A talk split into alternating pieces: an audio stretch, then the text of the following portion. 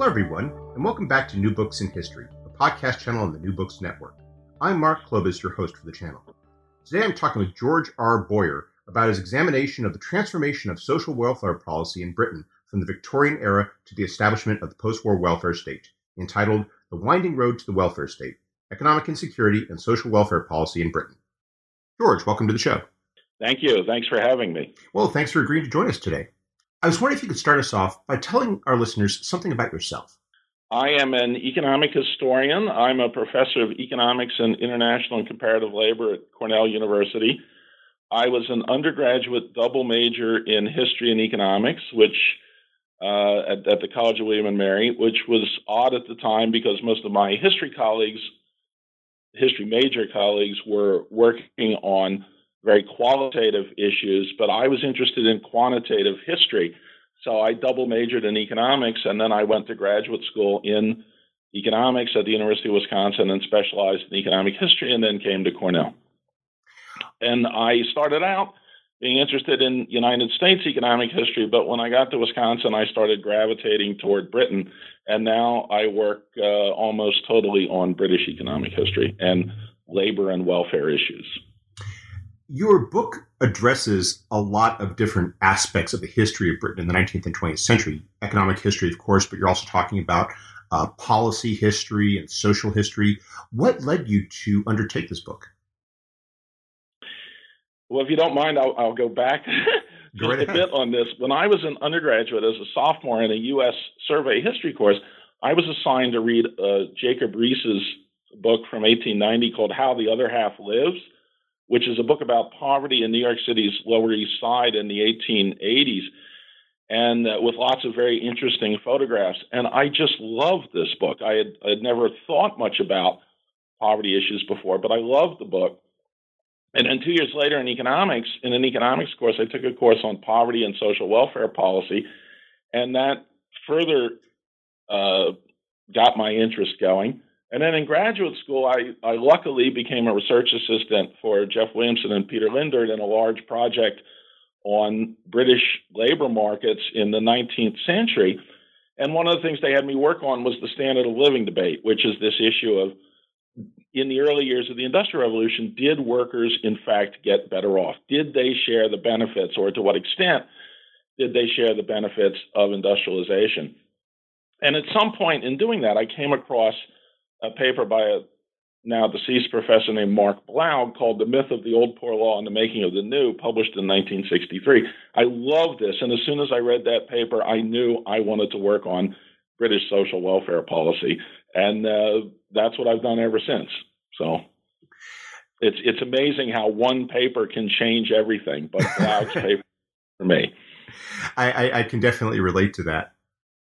It's an interesting. Your book is a very interesting one because there is, in a sense, a, a, a superficial understanding of the development of welfare policy in the period that you cover.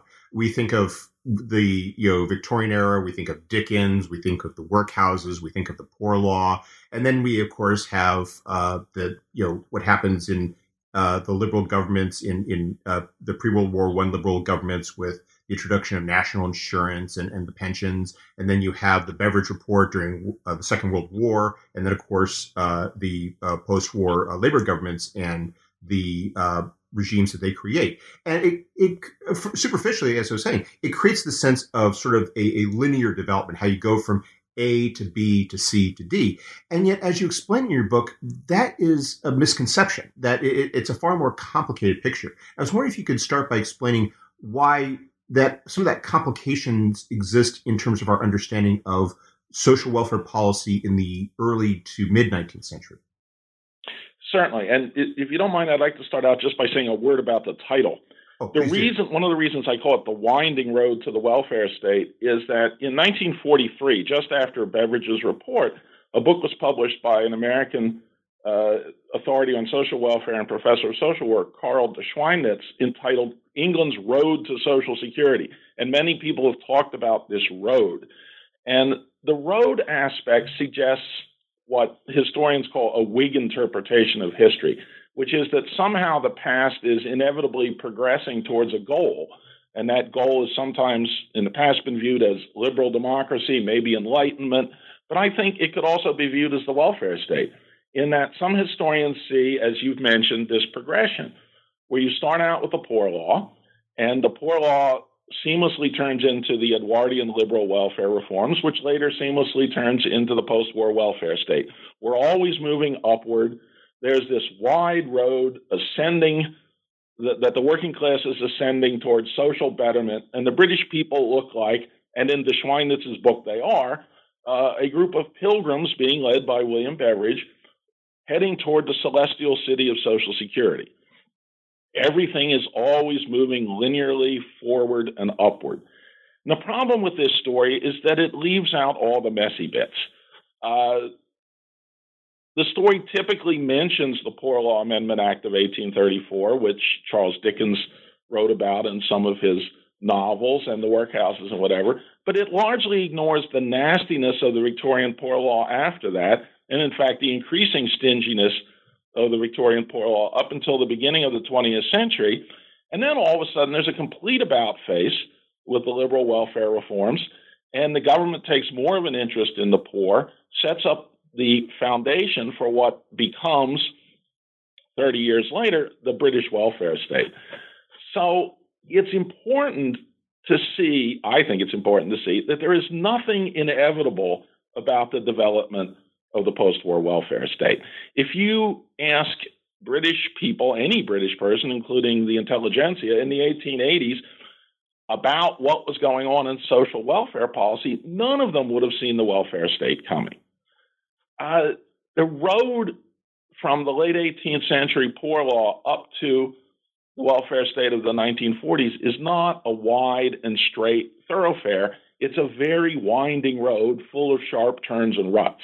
And the, the main point of the book is to explain that. And you ask about the earlier 30s. Uh, the, the high point of the British Poor Law is the period between around 1795 and 1834. 1795 is typically viewed as a time when welfare spending goes up sharply as a result of uh, food shortages in Britain, which causes food prices to spike, which leads to large demand for relief and a significant increase in welfare spending. Britain's at this point fighting France uh, in uh, the wars of French, the, the, the, wars sparked by the French Revolution. Then, of course, these turn into the Napoleonic Wars. But in the period between 1795 and 1834, welfare spending is relatively generous. I say relatively because compared to current days, it's completely ungenerous. It's only about 2%, 2.5% of gross domestic product, whereas today, uh, in all Western democracies, it's far higher than that. But it's generous compared to anywhere else in the world. So Britain is the leader in social welfare policy, and, and it's it's helping everyone. The welfare state is sort of a, a sorry, the poor law is sort of a welfare state in miniature, in the sense that it helps the unemployed, it helps the sick, it helps the old, it helps widows, it helps orphans, it helps those who are injured. Uh, and it's all done at the local level. It is financed at the local level. There are parishes in England, of which at this time there were approximately, in England and Wales, approximately 15,000.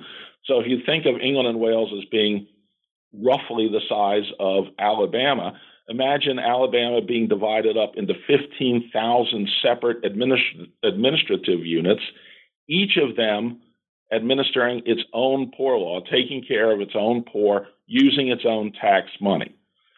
So it's an odd system. It's very localized, uh, but it's, again, relatively generous. Then 1834 comes along, and the Poor Law Amendment Act of 1834 says well, it's too generous. It's creating all kinds of disincentive effects for workers. And therefore, what the Poor Law Amendment Act strives to do is to substitute giving people money for relief, so what the British called outdoor relief, giving people money so they live in their own cottages uh, and they're just getting essentially a welfare check, although it's not a check, it's just a bit of cash or an in kind payment, but replacing that with workhouses, with forcing at least the able bodied to enter workhouses when they get relief, uh, in an attempt to make the poor law punitive. And the argument here is simply that there are deserving poor and there are undeserving poor, but many of the commentators of the early 19th century believed that most of the poor were undeserving. And the way you treat the undeserving poor is with the punitive workhouse. You offer them the workhouse because the law says you have to offer people welfare benefits, but you don't have to be nice to them. So you offer them the workhouse, and if they are unwilling to enter the workhouse, they simply take themselves off the relief rolls or they never apply in the first place. And you then pound yourself in the chest and you say, see, these people were undeserving. If they were truly deserving, if they were truly desperate for this money, they would accept the workhouse. But these are undeserving people, so when you offer them the workhouse, they will simply go away and get a job. The interesting thing about this is no one then ever tries to determine what does happen to these people. They may go away and get jobs, or they may move in with relatives, or they may starve. We don't know. We just know that when you do institute workhouses, that you do see a decline in numbers of people on relief. And which also means, of course, that you see a decline in taxation. So the middle and upper classes' taxes decline when you put in a workhouse system. Now, that said, I have to say one other thing, which is the so called Principles of 1834, this workhouse system, is instituted by law in 1834, but it's not really instituted in fact, in the sense that most of England parishes and poor law unions, at this point after 1834, parishes are grouped into poor law unions. So we go from having 15,000 separate administrative units to having about 580. But these poor law unions are told by the central government in London that they are to use the workhouse for the able bodied, but they typically do not. And the reason for this is simple the workhouse costs a lot of money. Workhouses are expensive institutions to run. It is much cheaper to simply give people money and let them live at home than it is to force them into a workhouse. Now, Charles Dickens goes on and on about workhouses in books like Oliver Twist and in some of his essays, and some workhouses were quite nasty. But the notion that every poor person, every person who got poor relief, was forced into a workshop or into a workhouse is simply wrong. Most people, at least through the 1860s, still got what we call outdoor relief. However, the numbers getting relief is much smaller and there still is the threat of the workhouse. Workhouses are built all over Britain, especially in the rural areas and, and in London, not as much in some of the industrial cities where they are resisted, but workhouses are built all over England and Wales, and more people are in them than before 1834. So there is a deterrent effect of the workhouse, and spending is reduced, especially for the able bodied. But it's still the case that most poor people up through the 1860s are still getting outdoor relief, not workhouse relief. Sorry, that's a very long answer to the question. no, it's totally fine. Uh, one of the things that you uh, do in the book is you you don't just focus upon official policy. What you do is you fit it into the world of uh, Victorian uh, Britain. So you're you talk and and and you and you show why we need to do this. You explain how the uh, policymakers envision uh, what they're doing to work or uh, in conjunction with private relief. They understand that there is an interaction taking place, and they're in effect, do, you know, think trying to do a form of social engineering, in which they're trying to encourage certain behaviors that would, in effect, play to a lot of these independent private uh, institutions. I was wondering if you could elaborate a bit upon that and and the and the practical effects of that, the, the you know the degree to which uh, the reality actually met with the intentions of these policies in terms of you know filling that gap with having the workers themselves turning to private agencies or creating their own relief. Sure, that that's a great question. Uh, the belief was of the politicians and political economists, and others who supported the workhouse system, the belief was that workers earned enough money to protect themselves against economic insecurity. The key issue here is economic insecurity. Bad things happen, and everyone admits that. The politicians, the political economists, whatever, admit that bad things happen to people. They lose their jobs.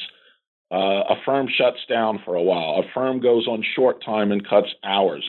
A firm cuts wages. A worker gets sick and can't work, or gets injured on the job, or gets old, or the breadwinner dies and someone else has to, to collect money. But what they believe is that the workers should be responsible, self respecting people and taking care of themselves. The mid Victorian era is an era of self help. Indeed, in 1859, Samuel Smiles publishes the first real self help book with the great title of Self Help. He later uh, publishes a book called Thrift and other books like this. And his argument is, and the argument of these mid Victorian reformers, is that workers own enough or earn enough to take care of themselves. What they should be doing is making use of savings banks, which exist in Britain. There are trustee savings banks and post office savings banks. Making use of savings banks by every week or every fortnight depositing money in the bank to save for a rainy day, and also by joining mutual insurance societies called in Britain friendly societies, such as the Manchester Oddfellows and the Foresters.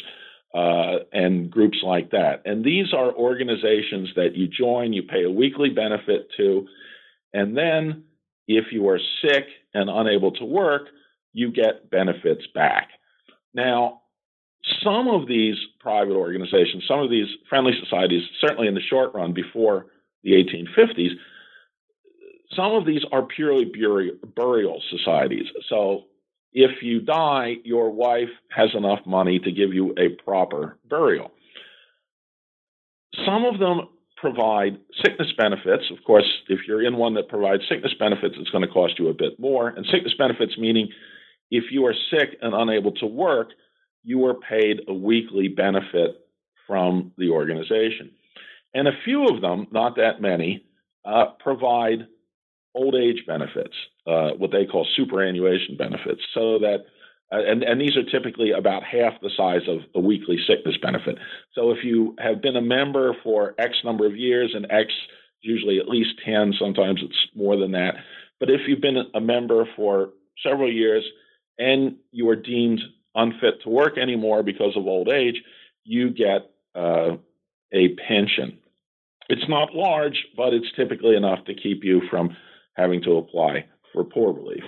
So the theory is that workers who are now not given generous and easily available poor relief will change their behavior.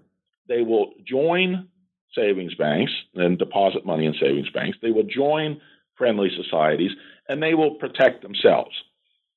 Now, there's two problems with this. One problem is friendly societies do not offer unemployment benefits.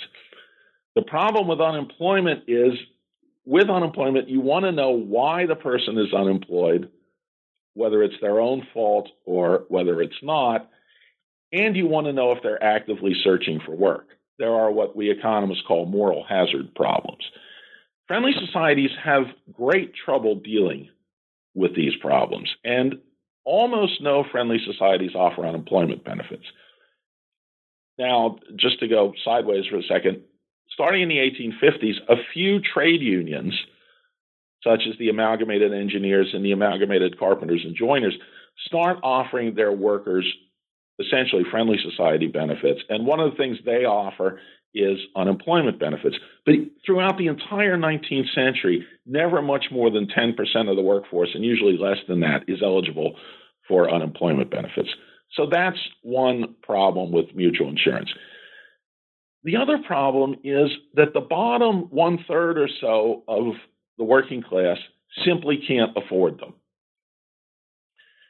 if you look at the aggregate data, and, and, there's always problems with looking at aggregate data, but if you look at the aggregate data and you're a member of one of these groups that is promoting self help, you're going to say, oh, it's a great success. Fewer people are on poor relief, and more and more and more people are joining friendly societies, which is true, and more and more people are putting money in savings banks, which is also true. But if you look at these numbers more disaggregated, you see that for the friendly societies, about the bottom third of the working class is not in them. And that is unskilled workers are rarely members of friendly societies, and in particular, friendly societies that pay sickness benefits. Some are in burial organizations. And many, even semi skilled workers, can't afford to be in a friendly society. The other problem, of course, with friendly societies is you have to keep your payments up. You make payments week by week or month by month. And if you miss several weeks or months in a row because you're unemployed or whatever, you can be simply taken off the rolls. So you could join a friendly society as a 25 year old and at, for whatever reason, not be in it when you're 40 and you really start needing it.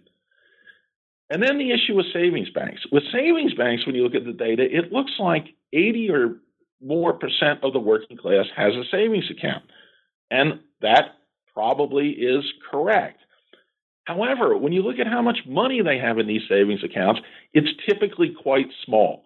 The average amount of money that a working class person had in a savings account up through the late 19th century is less than five pounds, five British pounds which is basically less than two and a half to four weeks' earnings, depending on uh, what you're making.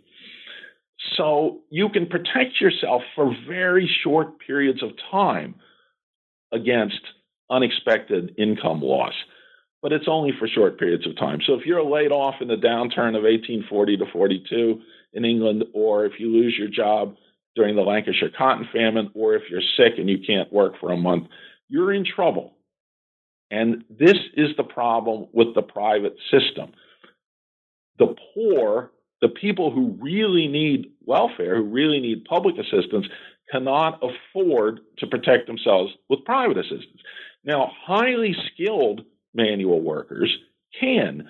They do join friendly societies, they do join trade unions that offer benefits, and they are largely able to protect themselves. So, by the mid to late 19th century, you don't see many, say, machinists or carpenters or uh, printers who are applying for poor relief. What you see are lower skilled workers, of which there are large numbers. So in the building trades, in the construction industry, you see large numbers of low skilled workers. You see painters and you see unskilled laborers. So bricklayers, helpers, and carpenters, helpers. You don't see the bricklayers or the carpenters, but you see their helpers and you see the painters. They are forced onto the poor law. Uh, and of course, they are then viewed by the uh, middle class and, and the political economists and politicians, whatever, as undeserving. Well, they didn't save, they're thriftless, they're lazy, they're drunk, or their wife is drunk. And that's simply not fair. These people cannot afford the assistance. They're not members of these organizations because they can't afford to be members of these organizations. Again, another long answer. uh, in that answer, though, you, you actually highlighted a, a, point that I was thinking about as I was reading the book, which is it was interesting in a sense about how this was an issue that, from a policy perspective, the Victorians approached with a different set of uh, using a different set of data. And you described it earlier. They're thinking in terms of taxes. They're thinking in terms of raw numbers uh, uh, on the rolls, the number of people using the workhouses. And I was thinking about that when I get uh, when I got to the chapter uh, where you're talking about the, uh, the the shift that takes place at the end of the 19th century, where you start having people like Rowntree who are publishing and and and uh, and, and, I think it's Brooks, who are publishing the, these uh, studies, which are which are which are genuinely shocking to many Victorians who who have never really you know been cognizant. They, they look at these numbers. It's like, well, these numbers say things are going okay. You know, our numbers are down. We're, we're seeing this decline. And then all of a sudden, no, there's this enormous uh, uh, uh, amount of poverty that is it's in plain sight, but but but now it's being quantified and it's and with you know the Boer War and the awareness as to just how unfit the working classes are to uh, serve uh, Queen and country. There's this awareness that this has you know genuine consequences for the nation as a whole. Yes, indeed. Uh, one of the things that ha- and one of the things that's interesting here is that in the 1870s, the poor law becomes extremely nasty in the sense that while we've had the 1834 Poor Law Report, which and then the, the Poor Law Amendment Act, which which leads to uh, the workhouse system and what have you, the so-called principles of 1834, as I mentioned earlier, aren't really enforced. Then in the 1870s, they are enforced all of a sudden through something called the Crusade Against Out Relief, where you see poor law unions throughout England and Wales all of a sudden becoming stingier forcing more people, able bodied and non able bodied, including the elderly, into workhouses, denying more and more people outdoor relief. And this goes on for, uh, up until the beginning of the 20th century. But about 15 years after the crusade against out relief gets started, at this time of great nastiness in the poor law and numbers on relief falling sharply, you have Charles Booth coming along. And Charles Booth was a Liverpool ship owner who ended up moving to London, or uh, he owned a shipping firm, moved to London, and using his own money, did a massive study on poverty in London. And it was entitled Life and Labor of the People of London. He started out publishing in the Journal of the Royal Statistical Society and then published a, a multi volume work on this.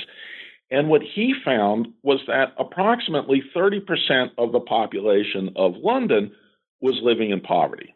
And people are absolutely stunned by this uh, because the poor law figures suggest that maybe three or four percent of the population is getting relief. And he's saying the number of people in poverty is nine or 10 times what the poor law data are telling us. So people came up with ideas. Some people, of course, believed him. Some people said, well, this is crazy because the whole notion of a poverty line, which Booth kind of invents, although it's really invented by Rowntree. but but Booth basically says if your income is below 18 shillings a week, you are very poor, and if it's between 18 and 21 shillings a week, 20 shillings is a pound, uh, you are poor, and he's calling all these people in poverty. Well, some people said, well, that's a silly thing. Uh, you you can't come up with these things, and others said, well, the whole notion of poverty is bizarre because what Booth is saying is that these people are poor for economic reasons, and in fact, what's going on is that they are poor because of moral reasons. They are inadequate human beings, so they might have bad jobs, but that's their own fault. Or they might be casual laborers, but that's their own fault. Uh, the other story that some people said was, well, London is different than everywhere else. And it's partly different because of the docks. And dock labor is notoriously casual, and uh, Booth is finding enormous poverty rates among dock workers and people in the East End of London. And so, you know, while Booth's work stunned people, they uh, they forgot about it after a bit, or if they didn't forget about it, they they didn't do anything about it. And then in 1901, Seebohm Rowntree comes along. Uh, those of you who are fans of Kit Kats or Rolos, uh, Rowntree is from the family that turned into Rowntree Mackintosh and uh, invented the Kit Kat and the Rolo. Uh, he was from a family of cocoa manufacturers in York, England. But Rowntree, with his own money, did a study of poverty in York. York is not a port, and York is not a massive city. It had on the order of 80 or 90,000 people as opposed to well over a million. But Rowntree found that 20 some, 27, whatever percent of York's popul- of York's working class population was living in poverty. Uh, 10% was living in primary poverty, which means that they didn't make enough money to get by at even a very low budget, a very meager budget. Others were in what he called secondary poverty, which meant they were misspending their income. Now, they could misspend their income on alcohol, they could misspend it on tobacco, they could misspend it on books, but it meant that they weren't spending all their money on basic necessities. Uh, and he admitted that his primary poverty line is extremely Spartan, and it basically requires a family to be incredibly good at marshaling its resources and putting everything in to just getting by. But then, as you mentioned, the thing that that that comes out at the same time as Rowntree, and which is also incredibly shocking to the British people, is during the Boer War, uh, the war in South Africa, about 30% of British volunteers, British recruits for the Boer War, were deemed physically unfit for service. And this was absolutely stunning. So we have on top of Rowntree demonstrating with house to house survey methods that working class poverty is quite high in York, with this notion that we have people who are so physically unfit that the army won't take them. And you put this together, and one of the things that both Rowntree and the government said about the Rowntree for his data, and the government said for the data they reported, they had an interdepartmental committee on physical deterioration, which I think is a wonderful title. but the one of the things they say is, you know, even if you even if you don't care about this from a humanist standpoint, even if you don't care about your neighbors, you, as a member of the British Empire, should really be worried because there are other industrialized countries out there, like Germany, like the United States, like Belgium, like France. What if their people are healthier than ours? Right? We are producing a class of working class people who are simply unfit, unfit to fight, but also physically unfit enough that they're going to be relatively unproductive. So if the Germans or the Americans seem to be more productive than us, maybe the reason is that a large chunk of our working class is physically unfit and therefore inefficient workers. And this changes public opinion.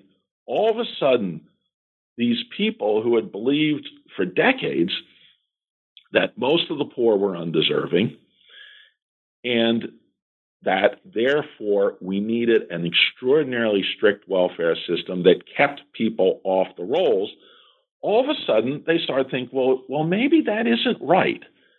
Maybe, in fact, we've gone too far. And Booth and Rowntree both demonstrate in certain parts of their cities, Booth in certain parishes in London, like Bethnal Green and St. George's in the East, Rowntree for the whole city of York, that if you look at the people on poor relief in those districts, and you compare that with the people found to be in poverty, there's enormous differentials, which means that large numbers of people who are in poverty are either not applying for poor relief because of the stigma attached to it after the crusade against out relief in the 1870s, or they're applying for poor relief and being rejected as not poor enough by the local officials.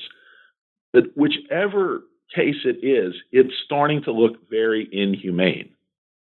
And this is one of the things that leads to the liberal welfare reforms uh, that come in in 1906 to 1911. And here, by the way, liberal stands for the Liberal Party. It's not liberal as in liberal versus conservative. Uh, it's the Liberal Party in Britain, which at the time was one of the two major parties along with the Conservative Party. Now, I can go on and talk about the politics of this if you want. I don't know if that's where you're going or not. Well, actually, I was I was going to uh, lead to that because, as you explained uh, in, in uh, the book, that it's again, it's not linear. That it, when uh, the liberals win this big victory over the Unionists in 1905 in the, in the 1905 election, they, they they they form their government, and uh, they, as you explained, it's still not as, as an issue that they're campaigning on uh, so why, why exactly do they then? It, it, it's it's clearly more than just the discovery that that that they haven't been uh, uh, you know addressing this issue of poverty. What else has been going on that leads them to adopt the policies, and how does that then shape the the uh, policies that they then uh, push through Parliament? Well, as you mentioned, there, there's a major election in 1906, and it is a liberal landslide. The conservatives are slaughtered, and the liberal comes in, the liberals come into power with a majority of like 230 odd seats. I don't know exactly what it is, but it's a huge majority. The Liberal Party has not campaigned for social welfare reform in the 1906 election. However, there is a new party on the block, and that new party is Labor the Labor Party uh, comes from, if you go back to the 1880s, with the Second Reform Act, sorry, the Third Reform Act of 1884, the Third Reform Act gives the vote, the franchise, to most working class males. Now, in 1867, with the Second Reform Act, highly skilled working class males, especially in urban areas, have been given the vote already. In 1884, the vote is extended to most working class males, including agricultural workers and uh, miners. So now the working class is a majority of the electorate. Now, it's only men, and it's not all men at that, but they are a majority of the electorate. In 1893, there's something called the Independent Labor Party, which is formed, which is not quite the same as the Labor Party, but it, it is uh, a party of labor and it is a socialist party. And around the turn of the century, the ILP, the Independent Labor Party, merges with some other socialist organizations and forms what becomes known as the Labor Party. And the Labor Party contests the 1906 election and wins, I believe it's 29 seats. They contest over 50 districts. They win, again, I think 29 seats, up from two before. And they are campaigning for welfare reform, for social welfare policies. Now, even with that, at the beginning of the liberal government, they don't do much. In 1906, 1907, they passed some laws uh, for children's school lunches and for health for children, health care for school children. But they lose a series of what the British call by elections. If someone steps down from their seat, or if they die, or if they become incapacitated, there are elections for these individual seats as opposed to a general election. And there's a series of by elections that the liberals do very badly in. And public opinion, to the extent that it's known at the time, seems to be going against the liberals again. So the Liberal Party, in particular, certain members of the Liberal Party, believe that it becomes imperative for the party to become the party of the working class. And two of the people who argue this are David Lloyd George and Winston Churchill. Now, Winston Churchill is an interesting character. He was brought up a conservative.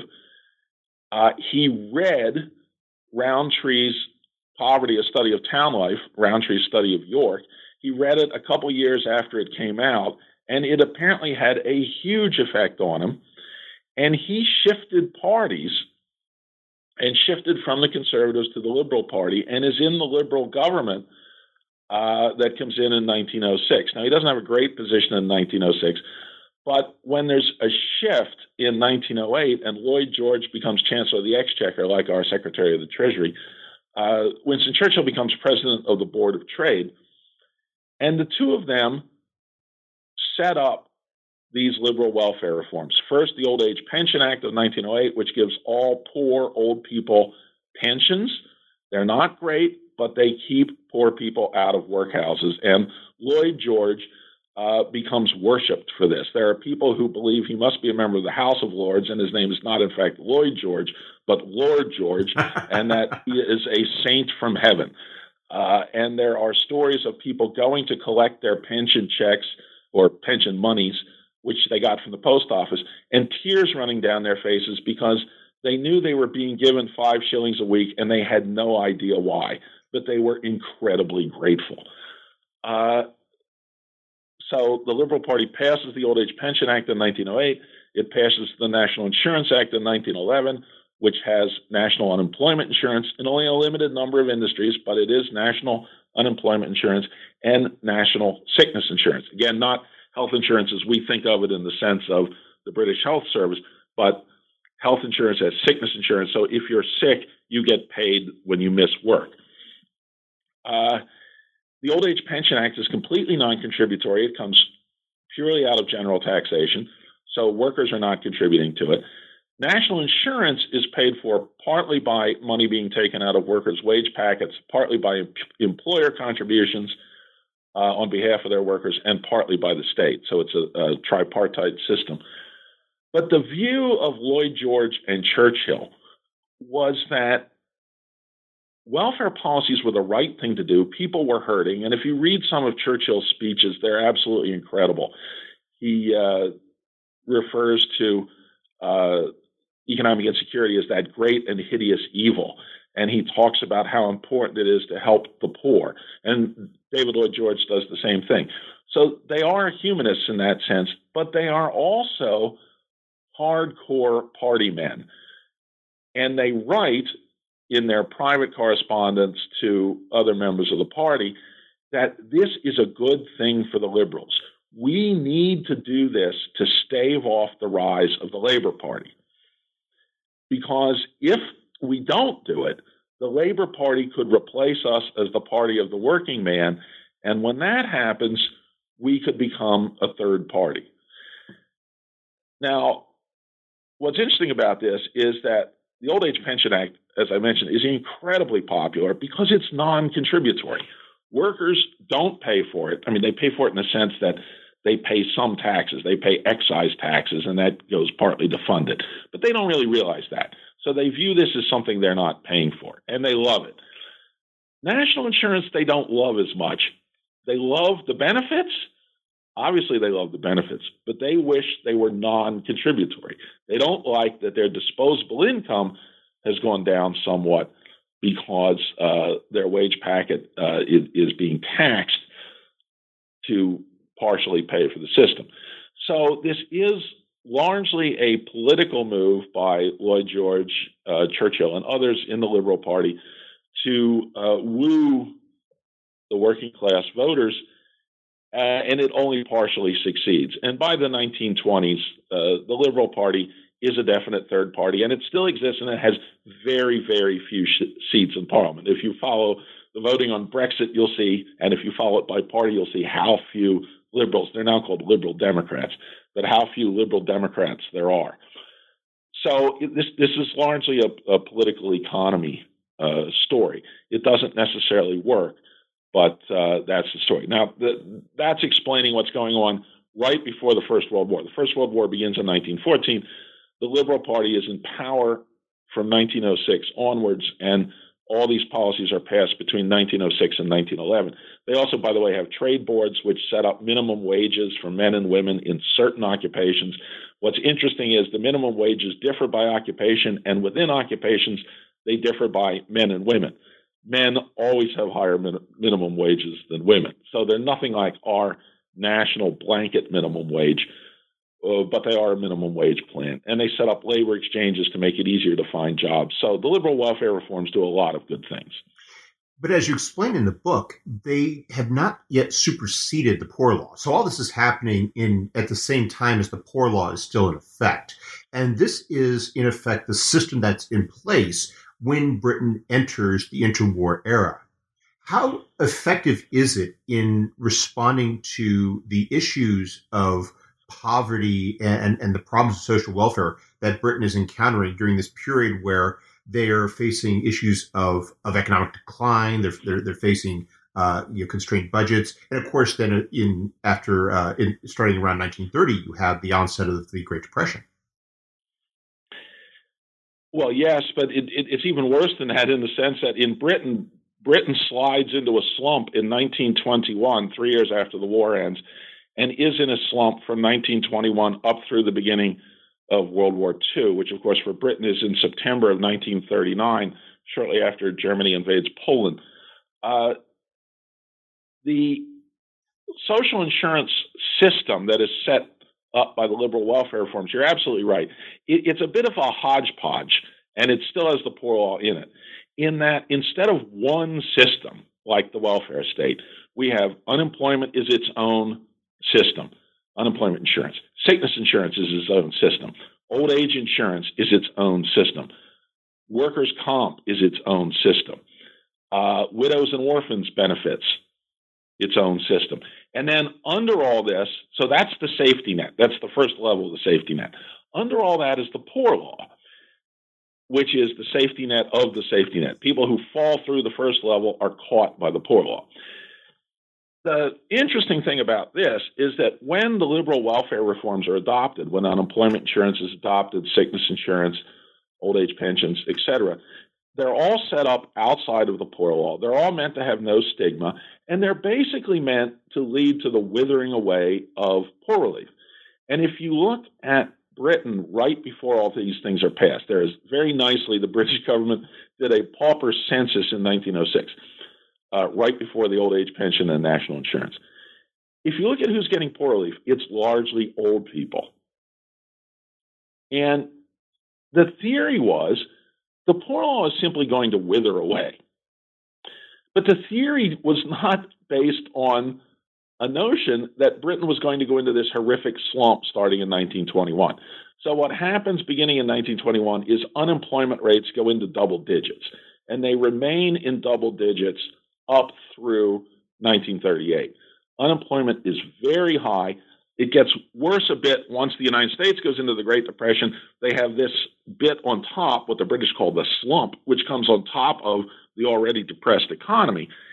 And Britain is a wreck. Now, as you mentioned, I should say that the reason the economy becomes depressed is that the British industrial economy was largely an export based economy before 1914, based largely on coal, textiles, cotton and wool, iron and steel, and shipbuilding.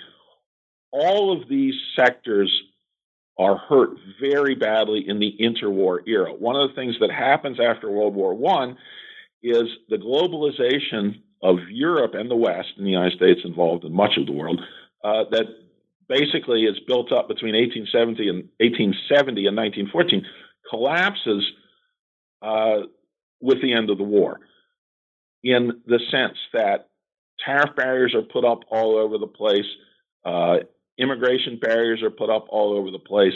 We go from having a globalized economy back to uh, a system where everyone's just taking care of their own. And Britain is hurt very badly by this because Britain's economy was largely export oriented. We do have new industries coming up uh, motor vehicles, electrification, uh, rayon, and other chemical industries. But they're largely located in the south of England. The unemployment is largely in the north uh, and in South Wales and in West Scotland and in Northern Ireland uh, where unemployment rates are horrific. And the liberal welfare reforms simply can't cope with them.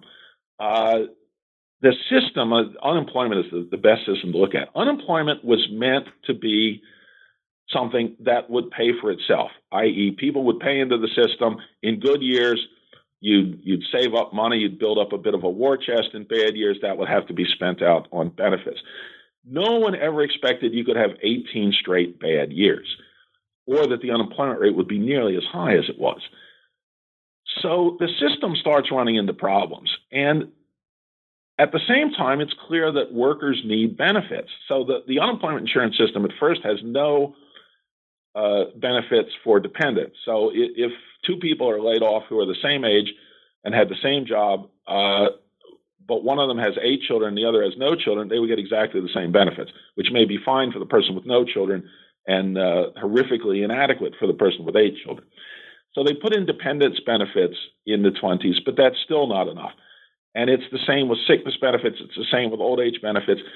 The British government, central government, cannot afford to raise the benefits enough to take care of everyone.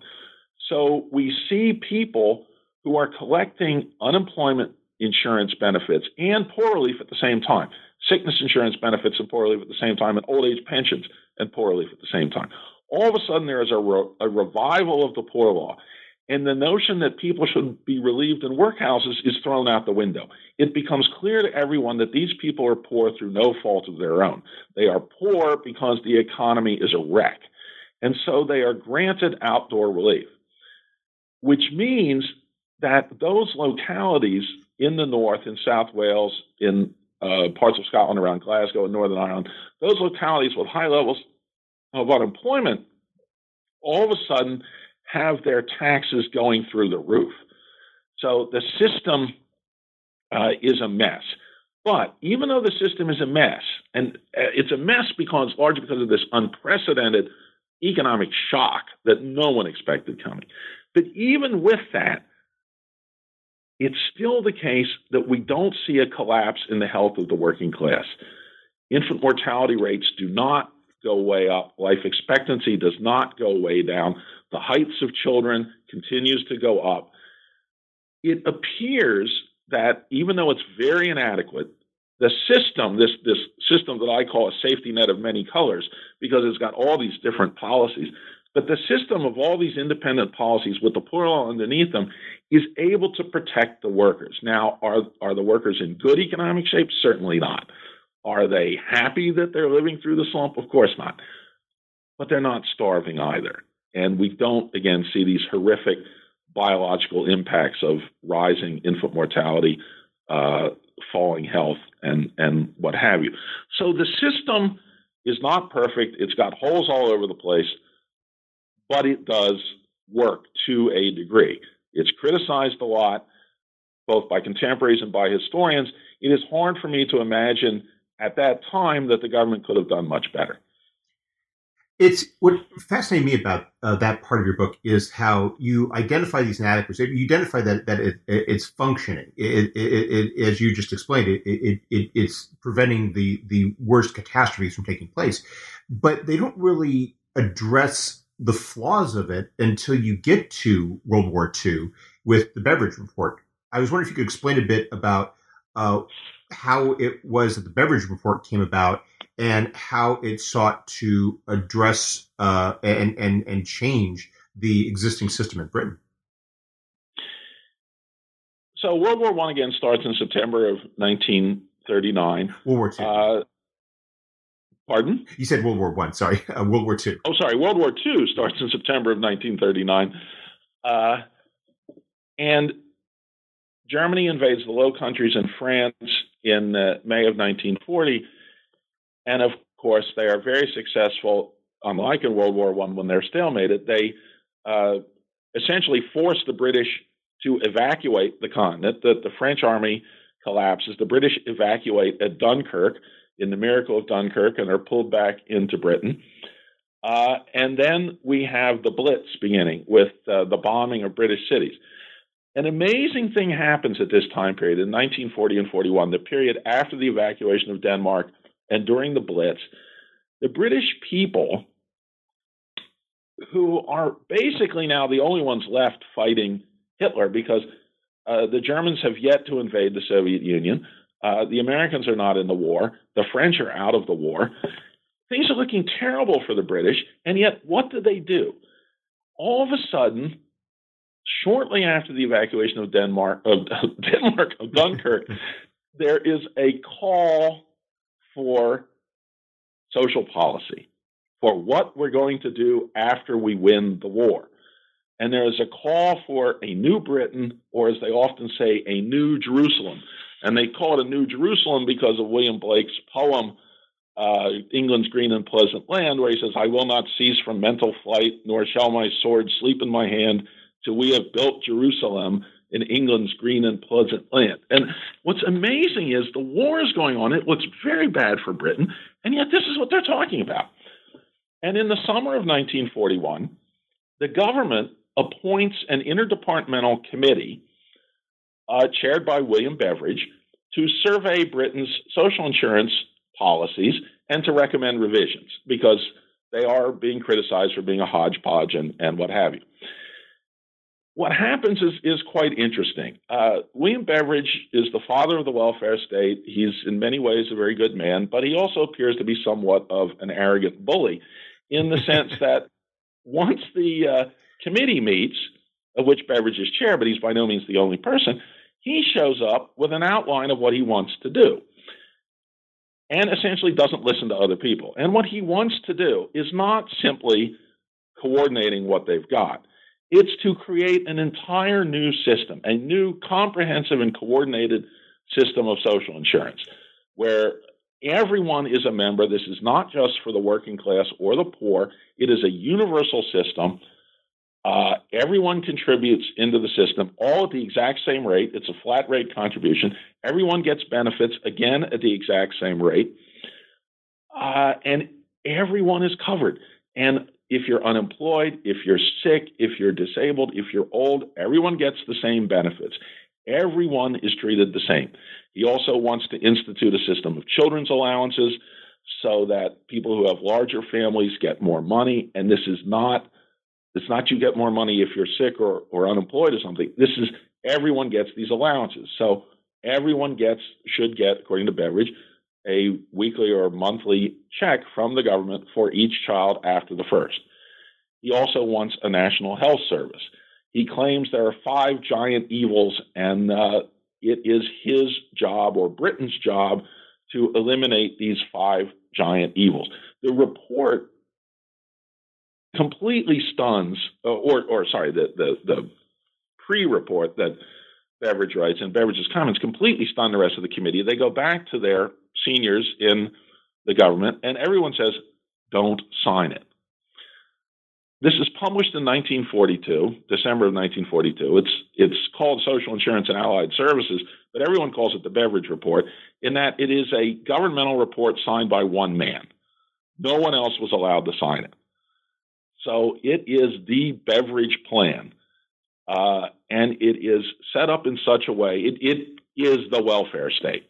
I mean, it, it, it's not a law; it's just a it's just a plan, but it basically lays out the welfare state. Winston Churchill, who is by now a conservative and who is, of course, at this point prime minister, is surprised and somewhat, uh, well, more than somewhat, he is worried about this because Churchill says we can't be promising Eldorados or utopias to our people. We're in the middle of a war. And it looks like we're going to win the war, but it's not clear when the war is going to end. It's not clear how much the war is going to cost, and it's not clear what Britain's national income is going to be at the end.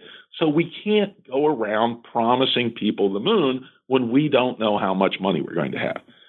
Now, he says this but then when the Beveridge Report is debated in Parliament in the spring of 1943, uh, the government is very, you know, well, you know, this is a good idea. We should do this, but we should leave it to the post war government to do because we don't know how much money we're going to have and we need to be realistic. And they're hammered. And there are by elections, and the by elections all go against well, that they don't go against the conservatives, and that people aren't, in, in case it's a coalition government, but the, the people are not voted out, but their majority shrink considerably in these by elections. And it becomes clear, even to Churchill, that the government has to start telling people they will do more. And there are a series of government white papers uh, during the war yet uh, on social insurance, on health insurance, and on uh, unemployment, which are laying out uh, policies that can be done. Beveridge, by the way, is, is thereafter ignored by the government. He's very upset about it. And in his memoirs, he talks about how there's essentially a gag order that no member of the government can speak to him. And he's very upset about this. But finally, the war ends in Europe in 1945, in, in May of 1945. Shortly after the war ends, Churchill calls for a national election to be held on July 5th. And in that national elections. Now, Churchill is now running, so we're back to having a party system. Churchill is now running uh, as head of the Conservative Party. And Churchill has, of course, won the war. He's the great man in Britain, maybe the great man in the world at this point. Uh, and he's viewed as, as the person who has won World War II. And yet he gets slaughtered in the election. This is a labor landslide. And the argument for this, the reasons for this seem to be that Churchill and the conservatives, while they claimed they would get they would bring social policies, better social policies to Britain after the war, they had not completely jumped on the Beveridge bandwagon. And the Labor Party had. And the Labor Party said, We're going to give you the Beveridge Report. We are going to institute this. And they win. It appears that Many of the British voters thought the Conservatives were a good party and Churchill was a good man for fighting the war, but uh, they wanted somebody else for fighting the peace. And so Labor comes in and immediately puts the wealth starts putting the welfare state in place. In 1946, they adopt a National Insurance Act, which, which is essentially the Beveridge Report. In 1946, they uh, adopt national health insurance, and shortly thereafter, they adopt national assistance, which replaces the poor law. Now, they adopt them, but they don't come into effect until July 5th, 1948. Everything is operational on July 5th, 1948, the third anniversary of their victory. And in one of the British newspapers, that was a Monday, one of the British newspapers that came out two days earlier announced in the paper when you wake up on Monday, you will be living in a new Britain. And the belief was we have now solved the problem of economic insecurity. We have these policies in place. On top of that, the Labor Party has vowed to maintain unemployment basically at a very low level. Uh, they vow to to maintain full employment. And the, the belief is the welfare state and government macroeconomic policies are going to solve these problems. And welfare will become, welfare will still exist, but poverty and economic security will largely go away. Uh, Rowntree comes back in his 80s in 1951 and does a study with a guy named Lavers called, uh, well, it's a third social survey of York, and finds that it appears that is correct. Unemployment is way down, but also uh, poverty is way down, economic insecurity is way down. And it appears that while the welfare state has not eliminated poverty and insecurity, it has largely done away with it. Mm-hmm. Unfortunately, uh, more recent studies by uh, Tony Atkinson and by Tim Hatton and Roy Bailey, uh, with the data, Rowntree's data is largely still available, the individual household data, uh, the 1951 household data. Unfortunately, none of the earlier data is available. Well, that's not true. There, there is some, there's a lot of data available for London, 1929-30, but most of the social surveys that were done, the data has been lost. But using Rowntree's data, Atkinson and then Hatton and Bailey have shown that, in fact, there were lots of mistakes made in this analysis. Roundtree was, after all, in his 80s. And poverty was much higher than thought. It, it, was not nearly as high as it was in the interwar level. The welfare state had reduced poverty to much lower, lower levels, but it hadn't eliminated the problem. And then uh, Abel Smith and Townsend, in a book called The Poor and the Poorest, showed similar things in the 1960s using somewhat different data. So the sad thing is that it's uh, it's become clear that while the welfare state has done many many good things, it has not eliminated poverty or economic insecurity, and that economic insecurity is a very hard thing to kill, uh, which is unfortunate. But it is still with us today, and in countries like Britain and the U.S., it actually appears to be growing uh, especially in the U.S. because of problems with health care uh, and uh, and old age. Mm. So it's quite unfortunate. Hmm, indeed. Well, we've taken up a lot of your time, but before we go, could you tell us what you're working on now?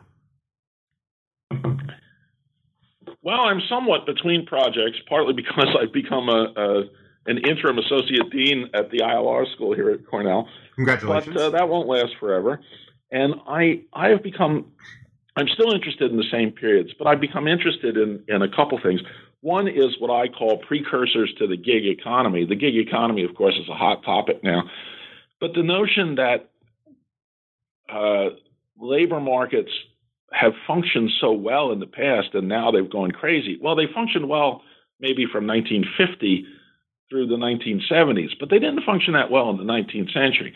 And if you look at 19th century labor markets, there are examples of what one might call gig economies all over the place in large numbers, especially in places like London.